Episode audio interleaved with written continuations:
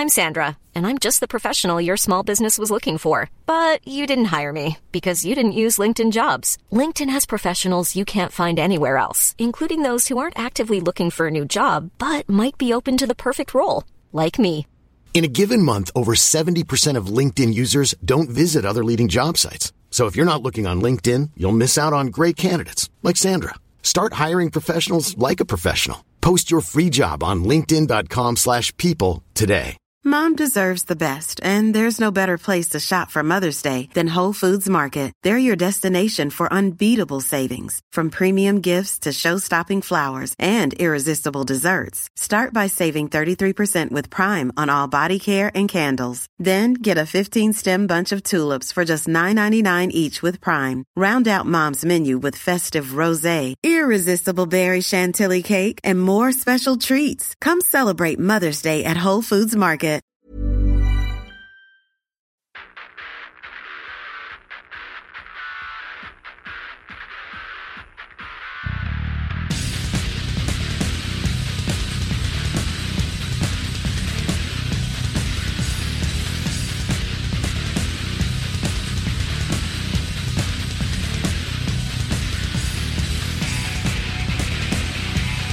Welcome to a special edition of the Pro Wrestling Index. My usual co-host, Bo Chatra, will not be joining us this week. And standing in his place is the guest co-host this week on the show. You may have heard him in the past. He is the Entertainment World Champion, Brad Gilmore. Young Bradley. I am here. How you doing? I'm I'm here. I'm doing great. I'm feeling great. You're here. Um, I'm I'm I'm I'm I'm be honest with you. Though. I'm a little upset. Why? A little upset that, that Sir Mo isn't here. Well, as am I. You know, I'm upset because, you know, Mo and I got into it this week on Twitter. Yeah. I got a little heated, Yeah. and I would have loved the forum to openly debate him and and, and talk about why his opinion doesn't matter and why his viewpoint is the incorrect one. But it's going to be hard to try to lay out my facts because it's going to seem like an attack, and I don't want to feel like an attack. Well, then why don't you wait until Mo is back on the show, and then the two of you, and and you will be invited back on the broadcast as well, and then the two of you can hash this out. Me and hypocrite Mo. You you and Mo. You know, I, I'm just saying it was over the Helwani stuff. I'm sure people on uh, on on Twitter saw it. Some of the listeners of the show have been tweeting me of this show, the Index, have been tweeting me what other people have been saying about the Helwani situation. I know we talked about it on our podcast, and it's not really wrestling Yeah. related, but I well, just, in a way, it kind of is wrestling related when you compare it to other wrestling journalists who have also been paid by WWE for their work.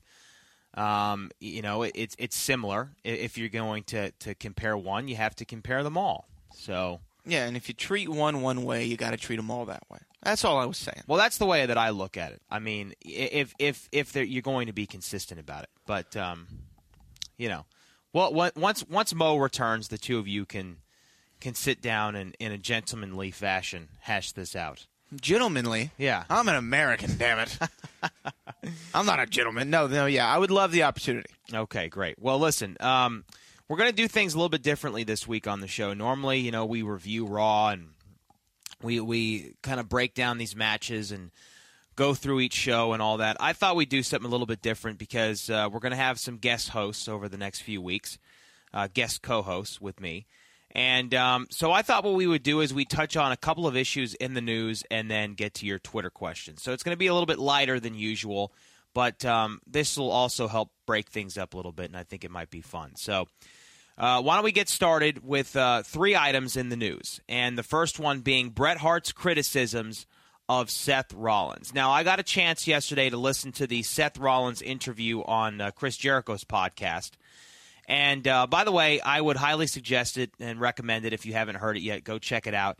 Uh, it's a great interview. And again, I mean, this is the the second time now that Seth Rollins is being painted in a very positive light. Of course, the the documentary of his his recovery and his return on the network as well. Um, so Seth Rollins is a really good guy. And uh, you, you, you, when you, hear Seth Rollins in this interview or you see him in the documentary, you want to root for Seth Rollins. You want Seth Rollins to be successful and and to have a successful comeback, and, and I'm sure he will. Um, but there's a lot of great tidbits in there, and one of the things that uh, Seth Rollins said in the interview with Chris Jericho is that his feelings were hurt by some of the criticisms that Bret Hart had for Seth Rollins, especially while he was out injured, talking about Seth Rollins not being safe in the ring. Well, yesterday, Bret Hart doubled down on his Seth Rollins criticisms by saying that it's meant to make him think. I want to read this to you and then get your reaction. Hart said, I'm a really big fan of Seth's. I think he's one of the best young wrestlers in the world today. That's why I think I made such a strong criticism. It's meant to make him think. It's not a personal attack, it's a professional criticism of his work a few months ago. I think there's a little bit of an onus here not to own up to what he did. You can watch it back. I watched it back just a minute ago. He clearly knees John Cena as hard as he can in the face. It's not John Cena's fault. If you watch it, it's not John Cena leaning in, it's Seth Rollins pulling his head down and kneeing him as hard as he can in the face. It's bullshit. Everything I said is true. If he's got hurt feelings, well, it's better to have hurt feelings than a broken, shattered Oh face. man! My whole gripe with this kind of stuff is that you can't get injured. The wrestler can't afford getting hurt. There's a huge onus on the two wrestlers protecting each other at all costs. If you can't protect the guy you're working with, if you can't be more careful than that, then you need to go back to the drawing board. It's a good criticism. End quote. So there you go. That's Bret Hart on Seth Rollins. You know, Bret's a little bitter from time to time. I think that Just- goes without you- you- saying. A little bit, slightly. What's your reaction to all this? I mean, and Bret Hart singling out Seth Rollins, and of course the Sting incident as well. So some people could argue where there's smoke, there's fire. What do you say about this? Uh, I think I think it just happened to be a series of unfortunate events uh, with Seth Rollins, and and and and here's here's my stance on Bret Hart. Bret Hart obviously is a guy who took pride in, in, in not hurting people in the ring, took pride in his technical ability. Uh, but when you talk about technical ability in wrestling today, I think Seth Rollins is is, in top two or three guys who are wrestling right now, and that is not only WWE, that's Japan, that's ROH, that's uh, TN what TNA. Um, I think that's just any anywhere in the world. Seth Rollins is, is a top three guy when it comes to the technical aspect of wrestling. So I think the Cena thing. Seth clearly said in his, in, on his side of events that Cena has a tendency to lean in a little bit, and it seemed like Jericho agreed with him. Like, yeah, that's what John does when he's not, you know, you, you know, when he doesn't know what's coming. And uh, I think that's what happened, and it just so happened that Seth really broke his nose, like really, really bad. And as far as the Sting thing goes, Sting was the one who called for the buckle bombs. Should have should Seth have said, you know what? Here's a 50 plus year, 55, 56 year old man taking two buckle bombs. I know these hurt guys my age. Maybe I shouldn't do these. Maybe you could you could make that argument, but at the same time, if you're in there with a world champion like Sting and he says, "D- "Do this now," you're going to kind of follow what he has to say. Uh, I think nine times out of ten. So I think it was just a series of mis- uh, of unfortunate events with Seth Rollins and the injuries that he may have caused in the ring. But Bret Hart's stance on it, I, I do believe is too harsh. I believe it's way, way too harsh. Bret, I mean, You know, another thing that Bret said, which I thought was was funny. Jericho brought this up on his podcast. Uh, he said that once Bret accused Jericho of reading the Gettysburg Address while working matches, as if he was calling yeah. his spot Spots. so loudly the whole match that he was reading the Gettysburg Address. I mean, what's the point of that? I mean, like hon- honestly, what's the point of, of taking these shots where it's like, well, I, I realize that Bret Hart kind of co- comes from the old school.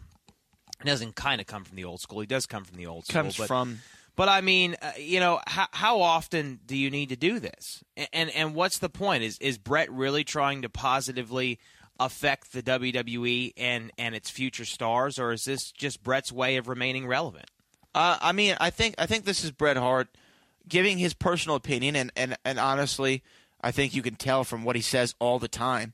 He doesn't care if it's popular or not. He really doesn't care what anyone has to say. I think Bret Hart doesn't care about a single person's feelings in the world. I really don't. I don't think he cares, and I don't think he's ever gonna care. And first, you know, a, a small part of me, I mean, appreciates and respects that from Bret Hart. But at, but at the same time, I just feel that when you're when you're in a in, when you're in professional wrestling and you're around people all the time, and, and you have family who still works in the business, and and all these people work. You know how hard they work, especially a guy like Seth Rollins being on top at the time, working every main event, working every house show, mm-hmm. busting his ass. You should say, you know what, accidents happen. I should be more understanding of that. Just because an accident never happened on my side of things, which I'm sure there had to be some time where Bret hit somebody a little too hard because Bret was throwing those punches, man. There's got to be a time where he potatoes a, a guy or two. You know what I mean? He should exercise a little understanding and be like, "All right, I'm gonna let you slide on this one." Yeah, I, I, I come on, I, I agree 100. percent I mean, uh, what what happened between Seth Rollins and, and John Cena seemed kind of like a, a freak accident, if, if nothing else. Now, Seth Rollins said, um, and I guess this is where maybe Bret or, or even John Cena, for that matter, could take umbrage with this. Said that you know, well, sometimes John Cena is a little clumsy. I mean, uh, a little clumsy in the ring. He said that on on, on Jericho's podcast. So I don't know how much truth there is to that or not. And I think that you do have to take responsibility for the fuck up. Uh, but at the same time, does that mean that Seth Rollins overwhelmingly is unsafe in the ring? I don't think so at all. I mean, I think accidents happen in there. It's an extremely dangerous way to make a living. And um, listen, if it's going to happen to anybody, it might as well happen to Cena since he's a mutant. I mean, Yeah. he heals faster than anybody else anyway. He, yeah, he he's essentially the Wolverine of WWE. I mean, do you remember when he had that softball growing out of his elbow? yeah, and, and- they and- said it's like eight months for it to recover, and he came back in like two. Yeah. Or when he had uh, like, in Jericho actually, I think told a po- told it on that podcast. He was like, Oh yeah, he had the he had neck, neck, surgery. and he was yeah. at Raw that night. Yeah, and Jericho said to him, "He's like, what are you, uh, what are you doing here?" And, and and Cena goes, "What do you mean? Why wouldn't I be here?" It's the show. What are you Yeah, talking about? yeah. Well, you just had next. I know. What do you What do you mean? So I think I think it's I think it, I honestly personally think it's it's a little harsh on Bret, and I think it's him overreacting just, just a little bit. Yeah. Um, okay. Uh, NXT Takeover: The End took place this past Wednesday on the WWE. The End. I don't know if you had a chance to see it yet or not, but um, I watched the show. Uh, I really enjoyed the show a lot. And the main event of the show featured Samoa Joe and Finn Balor for the NXT Championship inside a steel cage. Uh, Samoa Joe was victorious, and it seems as if Finn Balor is finally going to move up to the main roster. And of course, we have the uh, the brand split coming and SmackDown Live coming in, uh, about a month from now. So the question really isn't whether or not Finn Balor is headed to the main roster. The question is when will Finn Balor arrive and how will WWE use him? So a question that I've been getting a lot uh, and a question I'd like to discuss here is how should WWE use Finn Balor as they move him up to the main roster? So, uh, in your opinion, if you had the book, if you had the opportunity to um, creatively uh, pencil in Samoa Joe on Raw or SmackDown, or I'm sorry, not Samoa Joe, Finn Balor, where would you put Finn Balor, and how would you utilize him uh, heading into this brand split? You know, I think the conventional wisdom is that Finn Balor is going to pop up on SmackDown, um, but I'm going the other way with this. If if there's going to be a, a, a brand split and there's going to be a, a roster differentiation, Oh, nice. Oh, you like that one? A, uh, I think the move to make would to feature Finn Balor most prominently on Monday Night Raw, and I'll tell you why. Because if he's on SmackDown and the rumors are true, and he's going to be on SmackDown with like Cena and AJ and whomever else, right? I think just Cena and AJ, that's already he's going to be de facto number three, and there's nothing he can do about it, right? Mm-hmm. Nothing he can do about it. But if he's on Monday Night Raw and he's there with, let's say, Roman and Seth, I think he could get up to a level to where he is either as popular or more popular than both of those guys.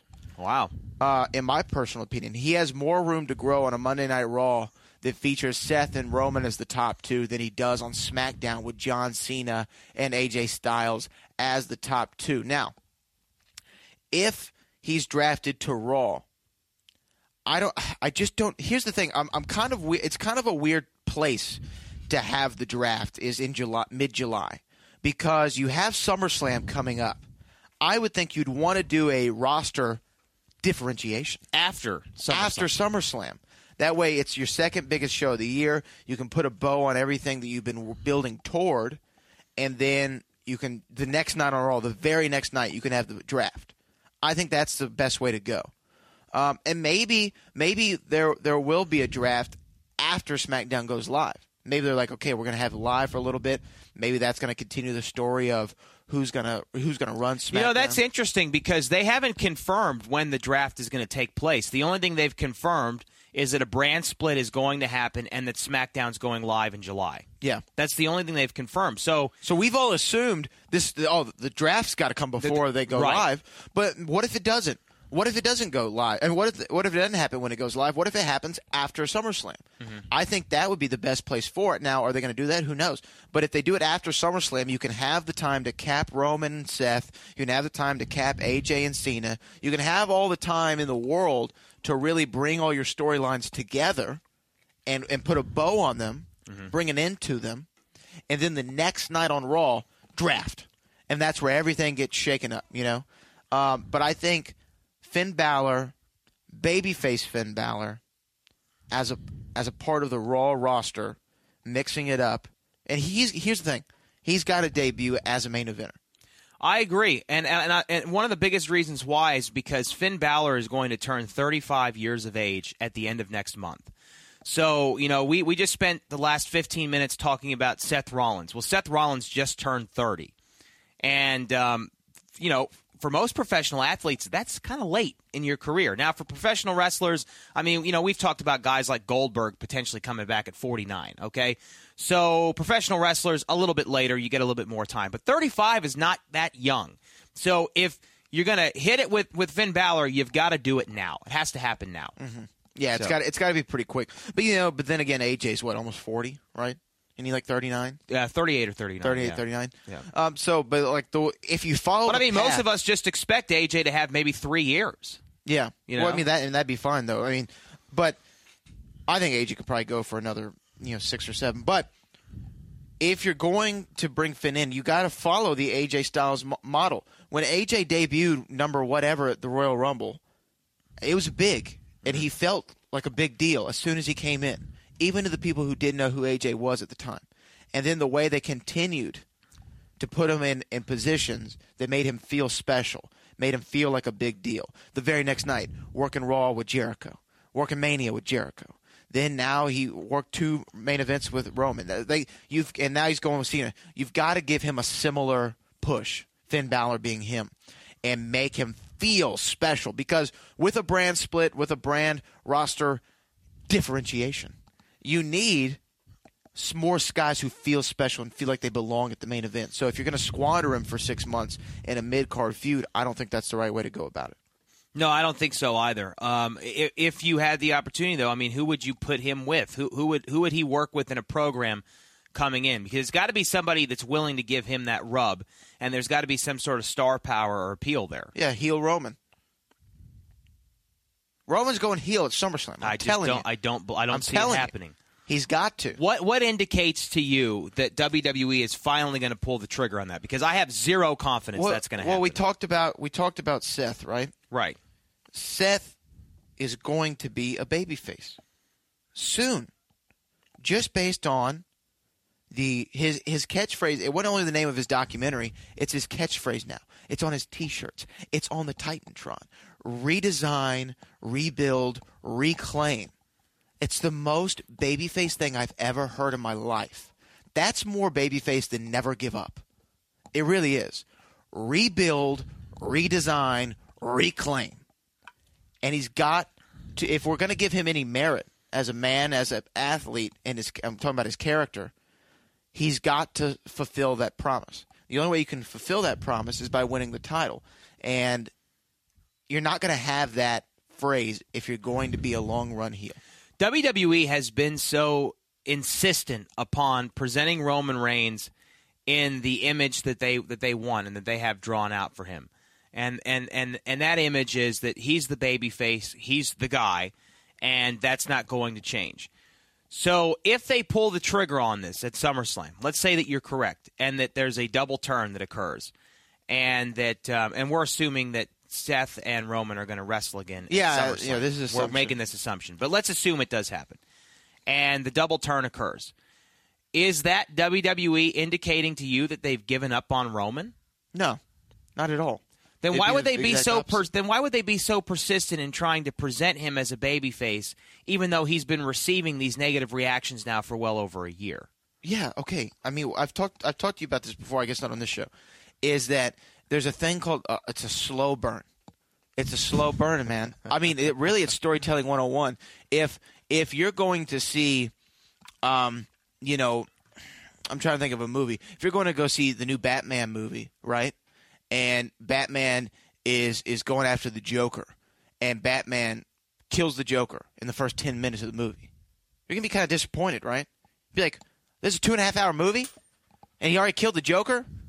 What the hell am I here for? But what you're doing is, though, you're saying you're, you're operating under the assumption that WWE has had this plan all along to turn Roman. I'm not I, I saying just don't that they've had. I'm not. No. I'm not operating under that assumption. I'm saying that, um, much like Daniel Bryan, after a while, they were like, okay, you know what? Like, they keep cheering him. No matter what we do, they keep cheering him. No matter how many times we put him in a main event and he loses, they keep cheering the guy. We're getting close to Mania. We've got to make. We've got to. We've got to give them what they want. And, and and that's the thing. People say WWE didn't give their fans what they want. If they didn't, Daniel Bryan would have never main evented WrestleMania. Right? That would have never happened. So I think WWE does give the fans what they want, but they have to, sometimes there's an awakening that has to occur. And um, Roman is very different from John Cena. He's a he's a much different different case. How so? How so? I mean, how is he not? Uh, Roman came out of uh, came out of the biggest group in the last five ten years in that company, right? The Shield, the most popular thing they had on their show from 2012, 2013, and 2014. That was the most. Po- I don't care what anyone says. The Shield, most popular thing, right? And the one guy who was cheered more than anybody within the Shield was Roman Reigns, right? And um, even when he when when the Shield broke away and they started pushing Roman. Roman was getting these massive cheers. I recall a, distinctly a fatal four way. I think it was with Roman, whoever the champ was, Cena, and like Randy Orton. It was something like that. It was like a TLC or something. And the whole crowd the whole time was so behind everything Roman Reigns did, right? And then they felt like he was getting the push, and that's when they turned on him. Um, but the diff- but the big- biggest difference between John Cena and Roman Reigns is John Cena has charisma out of the ass and I don't believe Roman Reigns has uh, microphone. Well, I'm talking. Roman Reigns doesn't have that, right? So he can't get the fans behind him on the microphone, right? In my opinion, like John Cena can't. We saw John Cena last Monday on Raw get the fans behind him when he's in a promo with AJ Styles. So I think I think that's their biggest difference. So what I'm saying is they're two different cases because they're two different performers and they- they're being booked two different ways. And uh, I mean, they're just they're actually so different. The only thing that they have in common is for a period they're supposed to be a babyface and they've been booed. So I mean, you could compare Roman to Lex Luger, or you could compare Roman to Hulk Hogan, but it's all different cases. A lot of people have made that that that Roman to Lex Luger comparison, and I I can see it. Um, but for me, I think the biggest reason why he's been rejected by the fans isn't because of the case of he's not like Cena. I think the biggest reason is because of a lack of authenticity.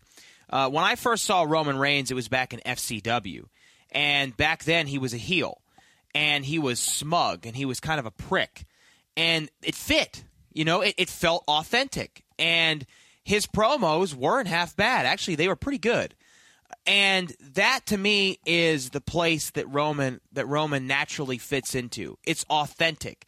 And if you remember when he was the leader of the Shield, you know, some people argue well it was Seth because he was the architect, but he was really the front guy for the Shield. he was. Um, Well, they actually, like, all they were a, they were a heel group for, for for the for the longest period of their run. They were a heel group, Mm-hmm. and it just fit because Roman was just you know what I'm going to go out there. I'm a badass. I'm going to fuck somebody up. This is my character. This is who I am. And then all of a sudden, that guy became this.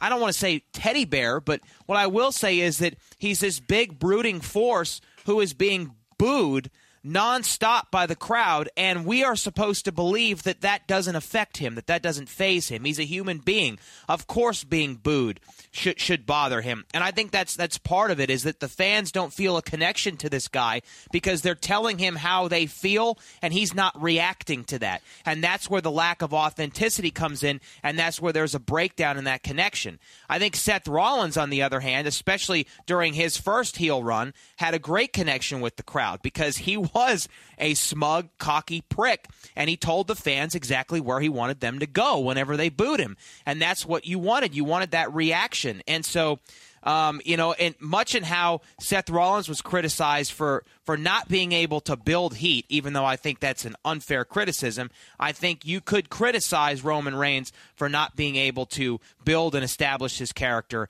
as a babyface, and I think a lot of the reason why is because of a lack of authenticity. Uh, you know, I, I, I, I just don't agree. The reason Roman Reigns is getting booed is because from the jump, why he was getting booed was because the fans, and they've done this a zillion times. The fans saw this guy. They're like, we like this guy. We do. We like this guy.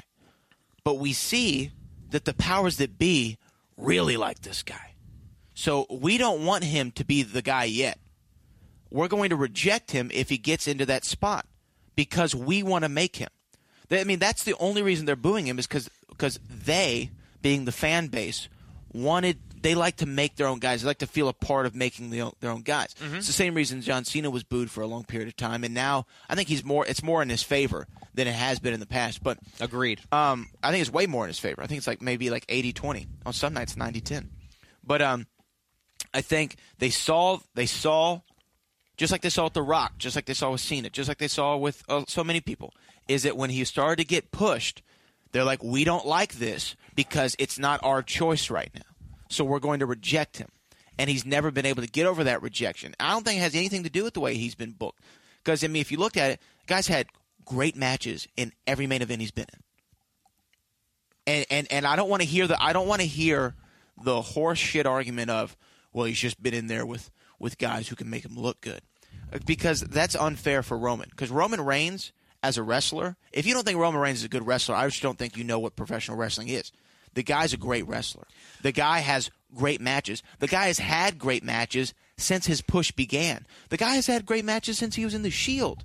I mean, I, I remember going back to um, I don't exactly remember if it was at the end of last year or the beginning of this year when he had that Hell in a Cell match with Bray Wyatt. Mm-hmm. Now this is before his title run even began, and I said then that was a match of the year candidate.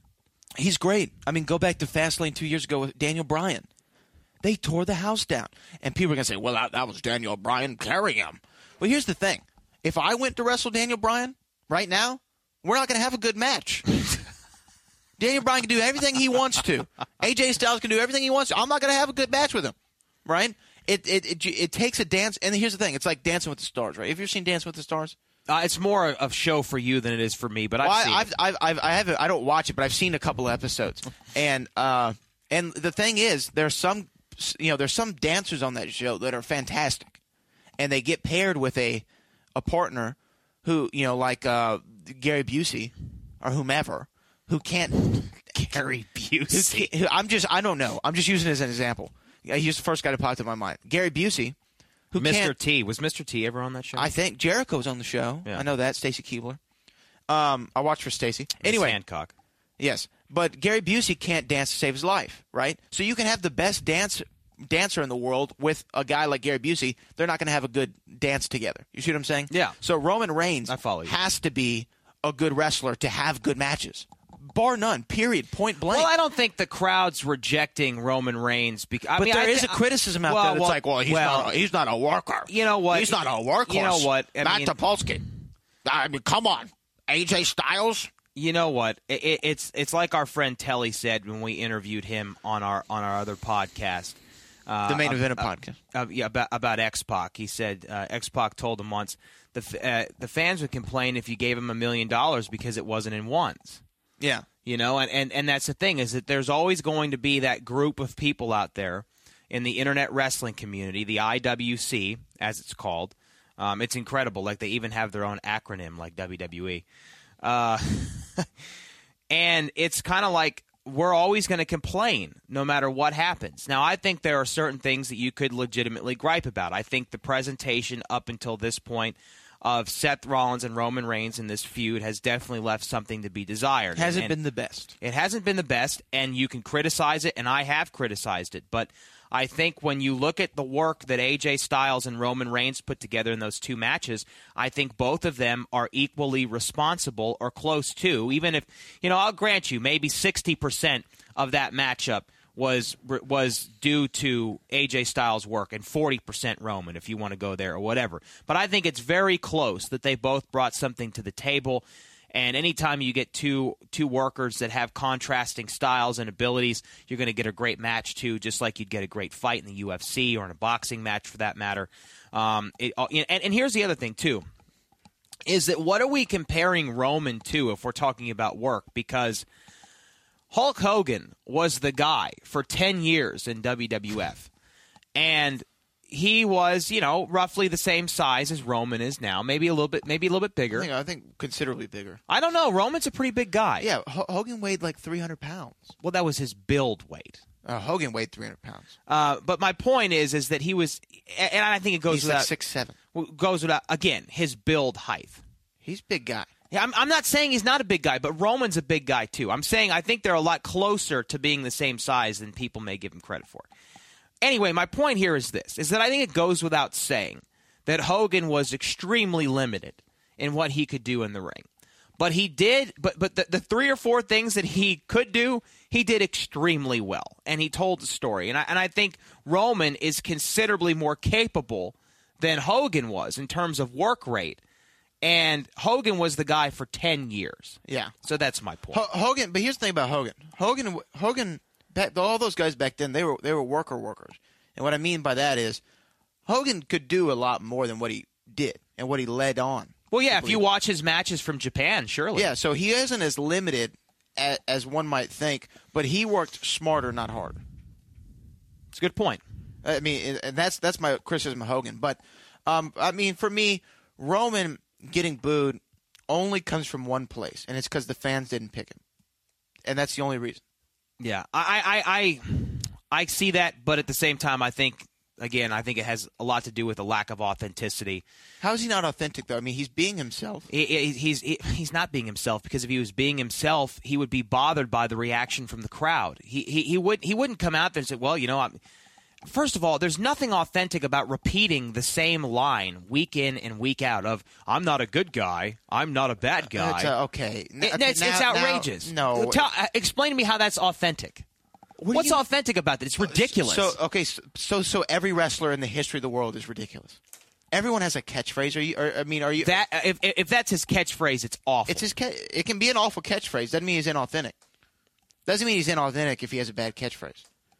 I mean, is is Jericho inauthentic because he says "you stupid idiot" every time? It- is Cena inauthentic Well, because he says do- you what- can't? what- I'm what- not what- presenting you a false choice because I know that's what you're well, no, because that's what you're doing what here. to Because you're saying that no, that- that's, his catchphrase. That's that, his catchphrase. no, no, that's if you've anointed it as his catchphrase. that is his catchphrase. That's not his catchphrase. Yeah, he has two catchphrases. And what's his other that one? and believe that? That's that's his catchphrase. That's two- been his catchphrase. He two catchphrases. but What- that's what- not the only reason why Roman Reigns is not authentic. I know, but that's what you're I, I've. I've laid out. No, it's not what I've said. If you listen to the last ten minutes of what I was saying, No, I laid it all out then. But you just said just now, there's nothing authentic about someone who repeats the same line. That's what you said, correct? Well, Correct me if I'm that- wrong. uh, t- uh, explain to me what's authentic about that. It- it's it's how he feels. It's how he feels. That's, That's not authentic. We see as fans, we're not. Most fans and wrestling fans in general, they're very perceptive people. They're not stupid. They can tell when they're being fed bullshit, and that's exactly what it is. I mean, it's it's like it's like when you Here's listen. It's thing, like when you listen. Hold on a minute. Let me let me illustrate my point. It's like when you listen to the commentary on the show, and you hear JBL say things like, "Listen to the reaction for Roman Reigns." What reaction? The boos? Because um, reaction. because a minute hold on a minute with that. And then a minute later they talk about oh how well received I'm Sandra, and I'm just the professional your small business was looking for. But you didn't hire me because you didn't use LinkedIn jobs. LinkedIn has professionals you can't find anywhere else, including those who aren't actively looking for a new job but might be open to the perfect role, like me. In a given month, over 70% of LinkedIn users don't visit other leading job sites. So if you're not looking on LinkedIn, you'll miss out on great candidates like Sandra. Start hiring professionals like a professional. Post your free job on linkedin.com/people today. Mom deserves the best, and there's no better place to shop for Mother's Day than Whole Foods Market. They're your destination for unbeatable savings, from premium gifts to show-stopping flowers and irresistible desserts. Start by saving 33% with Prime on all body care and candles. Then get a 15-stem bunch of tulips for just $9.99 each with Prime. Round out Mom's menu with festive rosé, irresistible berry chantilly cake, and more special treats. Come celebrate Mother's Day at Whole Foods Market. Millions of people have lost weight with personalized plans from Noom, like Evan, who can't stand salads and still lost 50 pounds. Salads, generally, for most people, are the easy button, right? For me, that wasn't an option. I never really was a salad guy. That's just not who I am. But Noom worked for me. Get your personalized plan today at Noom.com. Real Noom user compensated to provide their story. In four weeks, the typical Noom user can expect to lose one to two pounds per week. Individual results may vary. Steve Roman Reigns is. What are you talking about? Are, you in the same building as everybody else who's booing him? I mean, it, and that's and that's the part about it is that the, the the reactions are manipulated, especially if you listen to SmackDown, which is another thing that makes SmackDown so difficult to watch. Which I you know I think will be a good thing for the product now that it'll be live. Is you can clearly tell that the crowd's been manipulated. You can clearly tell that that's happening because this guy is getting booed off of television on, on live Raw, and then on SmackDown, people have all of a sudden changed their tune. Well, that doesn't happen. That's, that, that doesn't happen, not in the real world. And that, again, points to the lack of authenticity. So it's more than just about a, a supposed catchphrase. So he's inauthentic because the editors of a television show and the director. Okay, he's inauthentic because the editors of a television show pipe in crowd noise for him, and he he he himself is being inauthentic because other people are saying he's getting a good reaction. The entire, I'm talking about the character itself. I'm talking about the entire presentation of Roman Reigns. It doesn't feel so- real. Oh, okay. Well, I want to I want to say uh, first first time, uh, and and you were one of these people. First time he said that I'm not a good guy, I'm not a bad guy, I'm the guy. The first week he said it, you liked it. I did. You were a fan of it. I was. I was But- a fan. I was a fan of it then, but then it's repeated over and over and over again. okay, so he said it a half dozen or more times, and now he's being inauthentic. it's ridiculous. Now so, It's so ridiculous. That's the bottom line because Stone Cold said so. It made him inauthentic because he said it more than once. It's sold. It's sold. Okay, okay, that's fine. And so, and I've, I, you know, I'm not a big fan of, of the commentary style over at the WWE. I don't think anyone really is. Um, but I will say, I've heard Roman. I've heard them say, not from JBL. I, I, I'm sure JBL has said, "What a reaction," because that seems like something he would do. No, But, he um, said it. I've heard, times. I've heard, and this is not someone I would defend normally, but I've heard Michael Cole say polarizing reaction or uh, this crowd is very vocal about how they feel about our competitors whenever Roman would come out. And polarized, I think is I think is fine because he's not universally booed, but it is more boos than cheers in most places. I'll give you that. But um, and then, then thirdly, I will say if I'm running a television show, I'm piping in crowd. Let me ask you. if it's pre-tape. Let me. a- I'm well, doing it. Yeah, I don't that, care. that works for TNA. Let me ask you this: Do you feel that a company manipulating the reactions of their top star, who they are attempting to portray as a babyface, do you feel that anything about that at all is authentic? Do I feel that it is authentic that WWE puts in crowd noise for Roman? We're we're talking specifically about Roman Reigns right now. Do you feel like their portrayal of a man who is almost universally booed on television and has been for about a year, them portraying him as a, as a, as a baby face, is authentic? Okay, let me just understand. You're saying, do I think WWE's presenting him in authentic light Yeah. to whom he actually is? Yeah. I don't know Okay. because I don't know Roman. I don't know. What I'm saying is the hate that he gets is unwarranted. I think he's being as much of himself as maybe he's allowed to be, and he's doing the best job that he can in the role that he's been given. Just like we talked about on our other show with John Cena. John Cena, I'm sure, has wanted to be a heel several times, and and WWE's just like, we don't want you to be. Well, listen. When when I'm critical of Roman, I'm I'm more critical of the presentation of Roman. I'm not. I mean, it's it's just like I said about Seth Rollins before, and the heated conversations that you and I and other people have had about Rollins during his last run. It's not about Rollins specifically, it's about the way Rollins is booked and presented. I think if WWE said to Roman, we're going to turn you heel, Roman would jump at the opportunity. He would jump at that because I think, much like any other human being put in that position, they would get tired of being booed and they would want to react to it naturally because it's a natural, authentic thing for you to do. And I think that's that's where it- there's a it- lack of connection. Is it authentic when John Cena gets booed and he and he reacts to it in the way he does? He when he says he goes and he holds the mic up, right? He says, go ahead."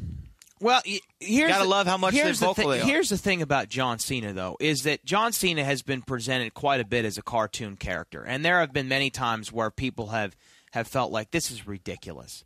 But at the same time, John Cena, as you pointed out earlier in this conversation, has has a, a, a greater skill set and, and charisma, especially on the microphone, to handle those situations and to spin it in a way that it still feels somewhat real coming out of John Cena's mouth. I don't Okay. think the same thing is true right now of Roman Reigns. No, I just asked you what you think about Cena. Now, that doesn't mean that Roman can't evolve, but Mm-hmm. I think Roman, as I stated months ago, needs a heel run first. Well, Uh, I think I think that's just the general consensus of pretty much everybody is that he needs a heel run, and uh, that's why I, I think they're going to get. I think he's I think he's going to be heel. He's going to be heel for the year's over. He's going to be. Well, we'll see. And you say he's been booed University for a year, just in his defense, on and off.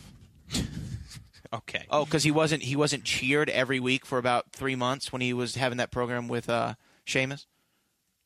Oh my God. Okay. All right. No, was he? Yes or no? Don't. Oh my God, was he or was he not?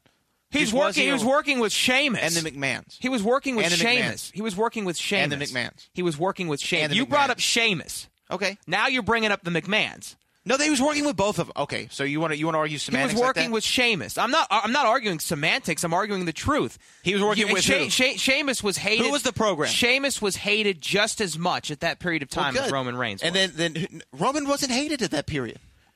You, I can go on record, and I can find you going on record on our show talking about Roman's over with the crowd. Roman was over for a small period of time after he beat months. the, after he beat the hell out of Triple H, and then it tapered off very quickly. But I, for two or three months, he was over. He wasn't over for two or three months. He was over That- for a few weeks after No. he beat the hell out of Triple H. That program went from the end of October to the beginning of January. but that doesn't mean he was over for the entire he program. Was. He was up until the Rumble. All right. Well, we'll have to go back and check the tape. Up, uh, up until the Rumble. Why do you hate Roman Reigns? You do hate him. Why are you such you toe the line so much for this nonsense? I mean, What? you really do. Like, come on, man. You have a guy who is being pre- uh, it, to me. I like Roman to me, it's so black and white. You have a guy that's being presented as a babyface. The crowd refuses to accept him. So you make a change. You listen to your audience. It's what you should do. I don't understand how some people don't get that. It's so fucking simple to Who just. says, who's, it's I- so I- simple. I understand that. It's so simple. I understand what- I I don't hate Roman. Reigns. I You hate hate the him. presentation of Roman Reigns. I think you hate Roman I don't hate Roman Reigns. I hate the presentation of Roman. I hate the president. I hate this entire gimmick that's going on right now, where you have a guy like Seth Rollins who receives a hero's welcome when he comes back. The perfect time to make a switch, and Roman Reigns can stand there and say, "You're cheering this guy. You're cheering this piece of shit." It's so easy to do. It's simple. would've been It's easy. been done in wrestling forever, but the company refused to do it. And the reason why they refused to do it is because they refuse to listen to the audience up until they have no possible other alternative whatsoever, which is the same thing they did with Daniel Bryan. It wasn't like they had this grand plan for Daniel Bryan laid out where they said, we're going to swerve the audience this way and we're going to swerve them that Yeah, way. But we've got that. This plan. show. We've got this plan all along for Daniel Bryan at WrestleMania. No, they didn't. They didn't have a plan for Daniel Bryan all along. they they changed it at the 11th hour, and they did it because they were left with no other choice because the audience wouldn't give them another choice. And again, it's it's sad that you have to have your own audience almost hijack your show in order for them to get what they want. The show is supposed to be about them. It's not supposed to be about you. And that's the issue. That's my issue. My issue isn't with Roman. I think Roman's a good worker. I think Roman's a good dude. I think Roman has a good look. And I think Roman has a great future as a top guy in WWE. It's his presentation by WWE that I have an issue with. And I think it's very, very easy to spell this out and see how ridiculous it is right now because Seth Rollins is really the true babyface. Roman is really the true heel. Well, then, but the issue me ask you here is, is that the, the company won't listen to the audience. So instead, what we get is we get this tweener minutia which exists, which has killed all the heat in this rivalry. Well, let me ask you this then. Yeah. Because I, I, I pointed out the same thing about Daniel Bryan. Point the same exact thing out. But if the fans are cheering for Seth and they're booing Roman, right, mm-hmm. in this feud, if Roman were to be heel and Seth were to be a face, nothing in theory would change, right? Like Roman would still be getting booed and Seth would be getting cheered, right? What's your point? I'm just asking. Would anything change really? Well, a lot would change. Well, no, I'm just saying in the reactions they're receiving. because what the reactions because what you've said in the past when we've talked about this is that it's not heel heat that Roman's receiving. Yeah, it's I don't I don't I don't accept this. Heat. So yes, it would change. Well, so w- would he be getting genuine? You think if he were to go heel, he'd be getting genuine heat? Or let me ask you this: Let me let, let would no one's ever asked this question at mm-hmm. all. I've never heard anyone ask this question. Is if Roman does go heel at some point, do the fans accept him then? Do the fans even want Roman Reigns at all? Not do they want him as a heel, not they're rejecting him as a babyface. Do they want him at all? Because even if he went heel, would he get would he get booed for being a good heel, or would he get booed because we still don't like you? That's a good question, uh, and I I can't answer that because I don't know. I, I, sometimes I don't know what the IWC wants. I just So know it- what I want. So if So- but see so if they here's the thing though. So maybe this is a peek inside the thinking of the mind of the powers that be of WWE. What if they're thinking, well, if we turn him heel and they reject him still, then we've wasted our time, right? But but here's the thing though. I'm just asking. I'm trying to figure yeah, it out. I mean, he- and and that that could very well be true. Um, here's the thing, though, is that if that's the case, WWE has gone through this with other stars in the past, guys that they've tried to reinvent constantly, and if it doesn't work, it doesn't work. Just because you've invested a ton of time and a ton of money into a guy doesn't mean that you can't cut the cord. It's happened to other talent. Why should Roman be the exception? He shouldn't be everybody everybody that's in this business works their ass off to get to the spot that they're at. So Roman has to prove his worth. And if it doesn't work, then WWE would have to cut the cord. I think eventually they're going to have to go that direction because they're going to have to find out. Because if their plan is to have Roman as their top guy or one of their top guys for the next decade or more, they're not going to be able they can't sustain this with the crowd reactions he's getting now because it's not like Cena was getting these crowd reactions in the first year or two of his run. It wasn't happening. Cena was on fire at that period of time.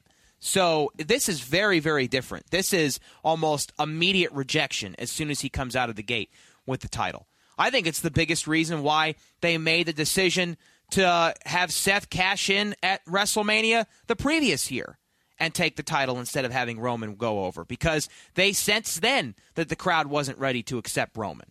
Um, so I mean, I don't know. I think it's a, I think it's a great point, and it could be a window into WWE's decision making. But I don't know. But I, I will say this: eventually, they're going to have to go that direction, and if it doesn't work out, WWE's going to have to cut the cord. and just get rid of him. Not get rid of him, but but be, as a, as a top guy, it's probably not going to work. You know they've they've gotten rid of top guys though in the past. Like I mean, we talked about Sheamus, right? Sheamus was a top guy, right? Sheamus working WrestleManias with Triple H. He was working WrestleManias with Daniel Bryan and winning the world titles. And now you know I don't even know if he's. I haven't seen. I haven't really been paying attention to the show, so I don't even know if he's on the show. Um, Sheamus, Yeah, uh, he's doing this gimmick right now where he's beating up the new generation guys. well, that's fine. Yeah. I kind of like that. Yeah, me too. Um, but uh, but Sheamus was a guy who was kicked down the rung. But I but I was okay with Sheamus being kicked down the rung. Right. I could never see them kicking Roman down the, down the ladder and him working for the IC title. You know what I mean? I don't see see that happening. So I don't think they just. I don't think they would cut the cord. If if they couldn't figure out a way for him to work, they're going to leave him as he is. Well, I mean that's an interesting point. I I, I, agree with you. I think they are going to leave him where he is. I mean, maybe not champion for life, but I think he'll always be in the upper Yeah. echelon, uh, if not the top of the card, upper mid card, certainly Orton esque, where he's never Mm-hmm. going to drop below a certain level. Um, because they've just invested so much in him, and he's young, and he's got the size, and And he's good. Vince Vince loves. He's good as a wrestler. and he's and he's a good worker. And you know what though? That's another thing you brought up that I'd like to vent about.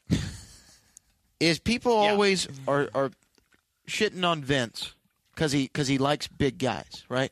Body guys, right? That's what everyone always says. Yeah. Well, Vince Vince loves the big guys. He's big. He's big. I love him. But he does. But he does. But you know what? So do I, and I'll tell you why. Of course. If, if I, I'm gonna tell you why. If I see a guy who looks just like me in build, skinny dude, and is five foot four, how am I supposed to think that this guy is it can beat somebody up? Because I'm going to be like, I can't beat anybody. I'm just like, no, he can. You know what I mean? He, you can flip and dip and flip flop all around. But at some point, there needs to be a feeling of legitimacy. When I see Brock Lesnar, I'm like, that's a scary motherfucker. Well, I, you know, here's the thing, though, is I think that I, I, your point is is taken, but I think there's a place in this business today, especially with the rise of popularity in mixed martial arts and UFC, and a guy like Conor McGregor, um, where you can have both. Which is why you know I've Yeah. argued before have weight classes in WWE, but that seems like such a, a foreign idea. Even though UFC has it, and UFC is extremely But I, popular. I don't think it'd work in WWE weight classes. But continue. We'll talk about it in a second. Well, I mean, and that that's just my my, my point is Yeah. is that that allows you to have guys at those different levels, and then you you're able to compartmentalize them, so we don't get something like, for example, once in a while, a nice David versus Goliath battle is okay. It's nice. but I don't want to see Rey Mysterio Jr. wrestling Brock Lesnar. Mm-hmm. It's silly. I don't want to see Rey Mysterio Jr. walking around with the world heavyweight championship. Mm-hmm. That is silly. It's ridiculous. Mm-hmm. And things like that have occurred in WWE in the past, and I think that hurts the product because there still has to be a little bit of legitimacy and kayfabe that exists in order for the product to work. Like I think high flyers and the smaller guy. I, I mean, I love that. I mean, I do. I love that. But what, what what I'm thinking when I think Vince likes big guys, we're thinking about main event scene, right? Yeah. He wants people who are big in the main event scene, right? And when we talked about it on on on, on Yodem the other day of like who's got to go, Hogan, you know, Rock or Austin, right? All three of those guys, legitimate main eventers for life, and they're all bigger guys. Mm-hmm. They look good. When you see them, you're like, even when you see them in the airport, you're like, man, that he's got to be somebody. He's got to be a wrestler or something. And and I don't want to knock him because I know people are probably going to jump on me for it. But if you see someone like a a Sami Zayn or a Kevin Owens, you're not going to think right off the bat, oh, that's a wrestler, you know. And someone tells you actually they wrestle, and then you might see them, and you're like, oh, okay, that's they, they're athletic. I like what Well, they do. but, but but then they but then they deliver the type of performance that No, Gene I- Snitsky never could, you know. So oh, yeah, I know. Oh, well, yeah, I know. And, and Gene Snitsky, I mean, that, I mean, and that's the and that and that's that. But, that's but, an okay example. But that's a body guy, that, that's an okay example. you yeah. know. But I, and, you know, and that's and But then I look at the main event guys, right? We, when we talk about the biggest guys in the history of the business, only a handful of them are under six foot three, right? Only a handful of them are under 250 pounds. You know what I mean? When we think about the the biggest stars in the company, you think about the Hogan, Macho Man, ooh yeah. You think about John Cena, Rock, Austin, Undertaker, Kane, even Mick Foley to a certain extent, who might not have been a body guy, but he's a bigger guy, right? He's 300 pounder. You might think maybe maybe that big dude can beat somebody up. You know what I mean? Um, uh, so when you think about the main event, main eventers of all, Triple H, right? Triple H is another. I mean, another guy. I don't know how I forgot him. They're bigger guys. Batista, bigger guy. But then every now and then you'll have a guy like a like a Shawn Michaels who's smaller, weighs a little bit less, but can still get over in, in a main event capacity. But then I go back again. If you look at uh, WCW days, you think Sting, you think Nash, you think Razor, you think DDP, you think Goldberg. You think about these guys who look like they are these huge, larger than life supermen.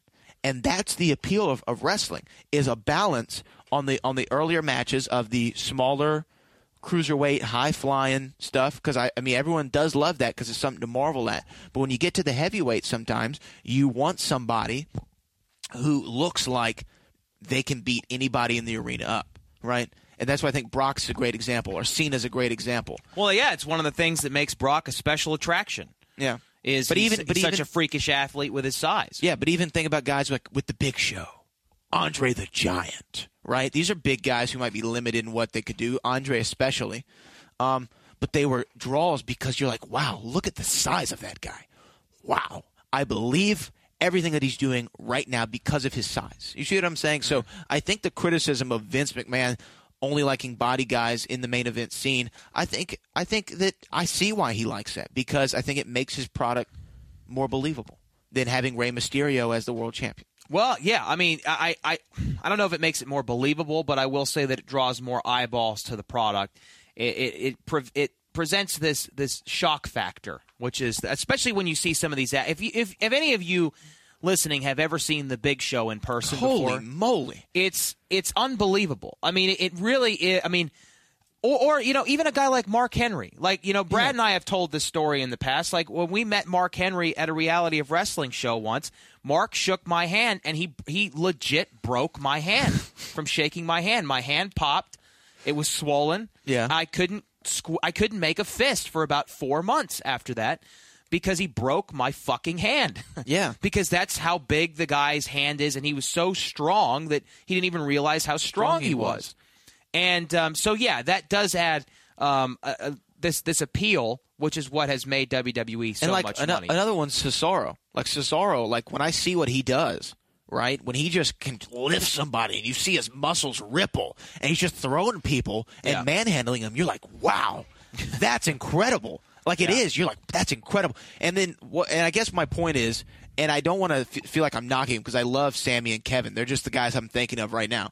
Is if I were to see the Big Show, just looking at him, you're like, he didn't even have to like before he even wrestles. You just see him, and you're like, "Holy shit!"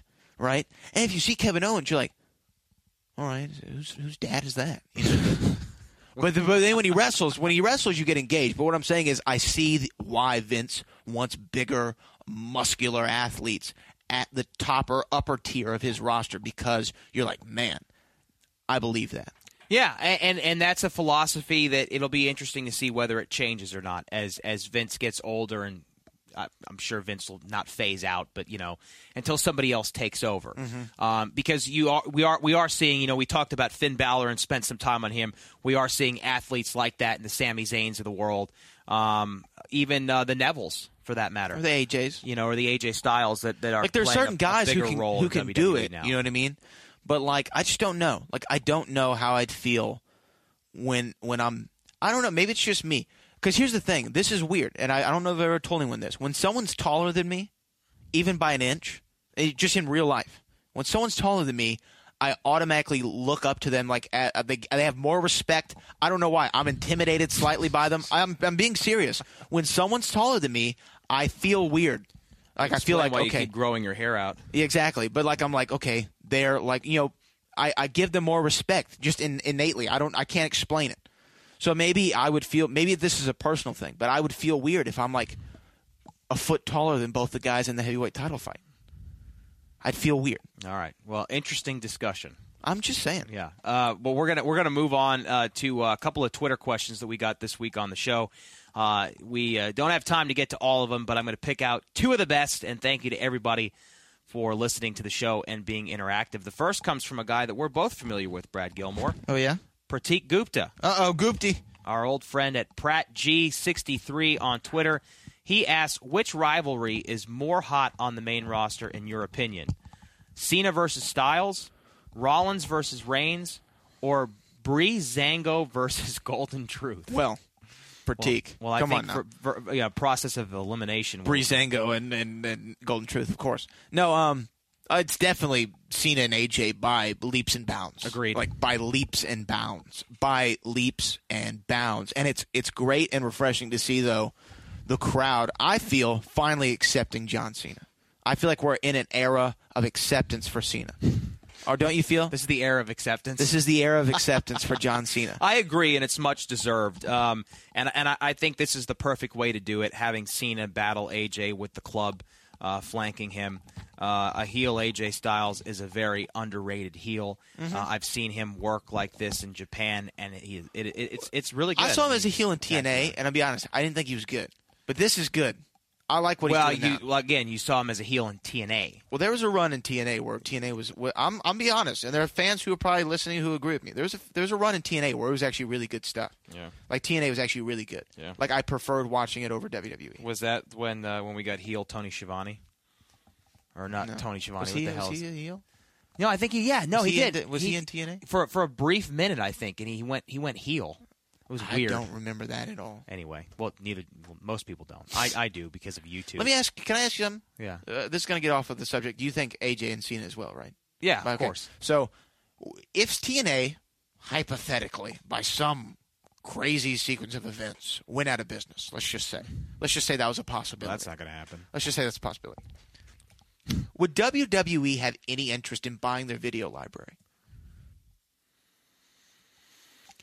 I mean, I think for pennies on the dollar. I mean, because the TNA has such a stigma attached to the name right now that I don't know that it would be that would be valuable. To be to be fair, You're saying if they bought all their pay per views, all their TVs, and they put them on the network, all the TNA pay per views, no one would. I'm sure people would watch. I mean, I would just- it be worth it? Would it? Would you think it would draw any extra subscribers? Do you think they could make their money on it? I don't think it would draw any extra subscribers because TNA is not drawing any television ratings now, as it is with with with new programming every week.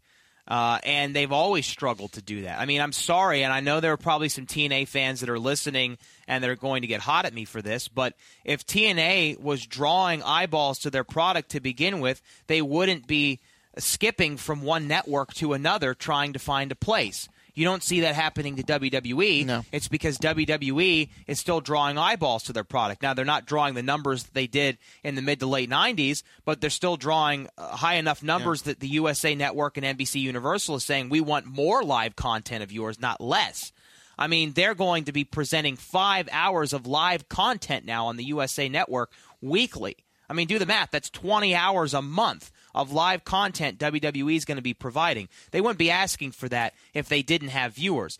It's exactly the opposite with TNA. So I think from a historical perspective, listen, if a couple of things happen. Number one, if WWE was able to acquire the library for relatively cheap, then I think they would do it because of the historical perspective. Because as you said, there was a run in TNA, and there were some pay per views where you could see guys like Booker T, for example, um, on there. And at Kurt their- Angle versus Samoa Joe. Right, and and there are people that would want to see that, especially folks that maybe didn't see it in the past because they weren't going to spend money on a TNA pay per view. The last which I decade of Sting's career. which I do not blame them. Um, the last decade of Sting's career, yeah. So there's this whole missing piece of wrestling history of a lot of these guys that you wish you would have seen in WWE, like Sting, but you didn't get to see him when he was still in his prime or still had something really to offer. And you can go back and relive all this stuff. But I think the price would have to be right. And I really don't think it's something that, from an ego perspective, Vince would jump all over. Yeah, And the- the- I think the pri- I think I think the price would have to be right. It was just the price, yeah. Yeah, So, so- but if but if the if the right deal was on the table, he would probably buy it. I think so. I mean, he, he's acquired other libraries Mm-hmm. uh, from small territories, and they've been sitting in the vault waiting to be released. Yeah. you know, so anything's possible. I think. Uh, our next question comes from Steven Sutton at SJ Sutton fifty one fifty on Twitter. This is a good question, Steven. Thanks for the question. He says, with the brand split on the horizon, is there a chance anyone coming up from NXT will get lost in the pack? What do you think about that? You know, I'm still waiting to see because uh, NXT is going to be the biggest story I think coming out of the brand split. What happens to NXT? Mm-hmm. Are they going to have mass call ups, call ups in mass? And I think that's what everyone's under, operating under the assumption of. But I think maybe there might only be a couple. I don't know. I haven't really figured it out yet. Figured out the plan because they're still doing SummerSlam takeover at at Barclays, mm-hmm. right? So uh, a takeover Bro- Brooklyn, I should say, SummerSlam weekend. So it's the Barclays Center, right? they're still going to need guys, but uh, but if you're if let's just say you're calling up Finn Balor, Samoa Joe, Shinsuke Nakamura, none of those guys are getting lost in the shuffle. But if you're calling up guys like Austin Aries, even maybe Bobby Roode, if Eric Young comes up, there's major potential for them to get lost in the shuffle. So I think it just depends on who is getting called up.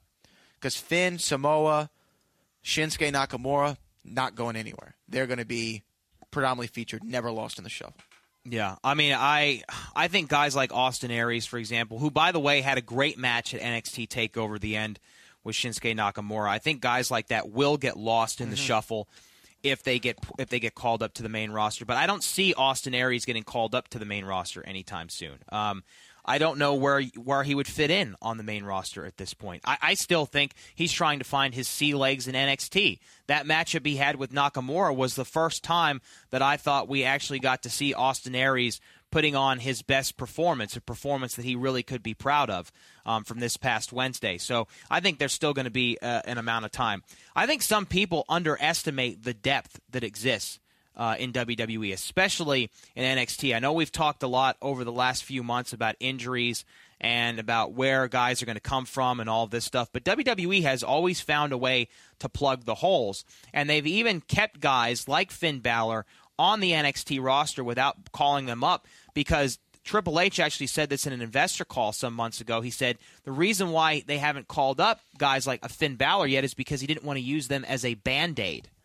He wanted to wait until they had an actual program in place because they want to bring guys like that up with the appropriate build and and make it a big deal. You know, the way that they made it a big deal when AJ came in. Uh, and I appreciate that. And I think wrestling fans appreciate that as well.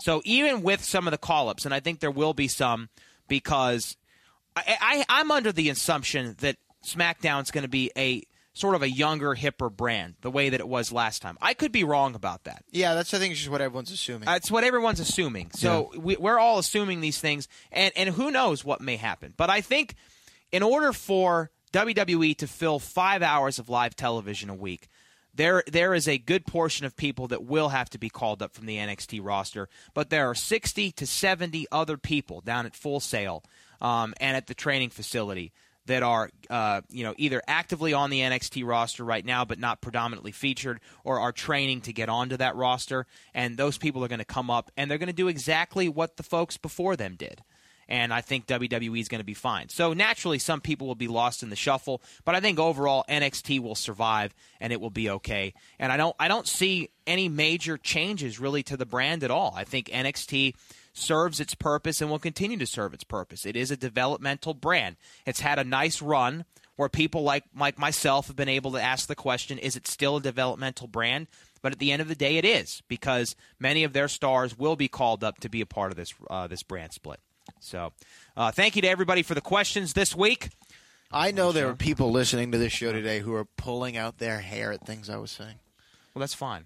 They're pulling. It's okay to have hair. a differing opinion. It's okay. You know, it's okay to have a uh, you know, it's okay to have a differing opinion, especially when the other opinion doesn't matter. We got to get out of here. Before we do, what do you what do you have to plug? This is the cheap plug segment of the show. Uh, heated conversations with Booker T and myself. You can get it on iTunes, uh, Sports Radio 610 if you're here in Houston, and uh, you know your opinion doesn't matter. Five days a week, Matt Topolsky.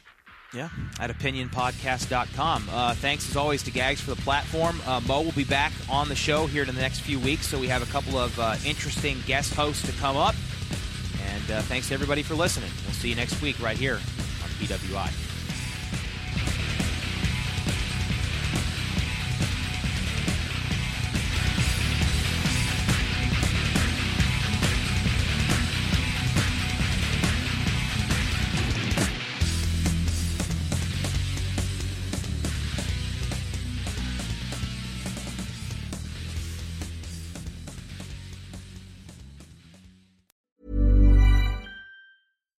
Deserves the best, and there's no better place to shop for Mother's Day than Whole Foods Market. They're your destination for unbeatable savings, from premium gifts to show-stopping flowers and irresistible desserts. Start by saving 33% with Prime on all body care and candles. Then get a 15-stem bunch of tulips for just $9.99 each with Prime. Round out Mom's menu with festive rosé, irresistible berry chantilly cake, and more special treats. Come celebrate Mother's Day at Whole Foods Market. Even when we're on a budget, we still deserve nice things.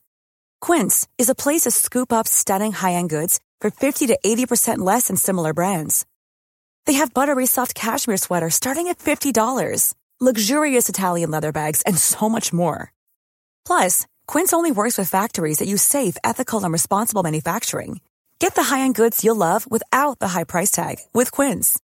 Go to quince.com/style for free shipping and 365-day returns. When you need mealtime inspiration, it's worth shopping Kroger, where you'll find over 30,000 mouthwatering choices that excite your inner foodie. And no matter what tasty choice you make, you'll enjoy our everyday low prices, plus extra ways to save, like digital coupons worth over $600 each week. You can also save up to $1 off per gallon at the pump with fuel points. More savings and more inspiring flavors make shopping Kroger worth it every time. Kroger, fresh for everyone. Fuel restrictions apply.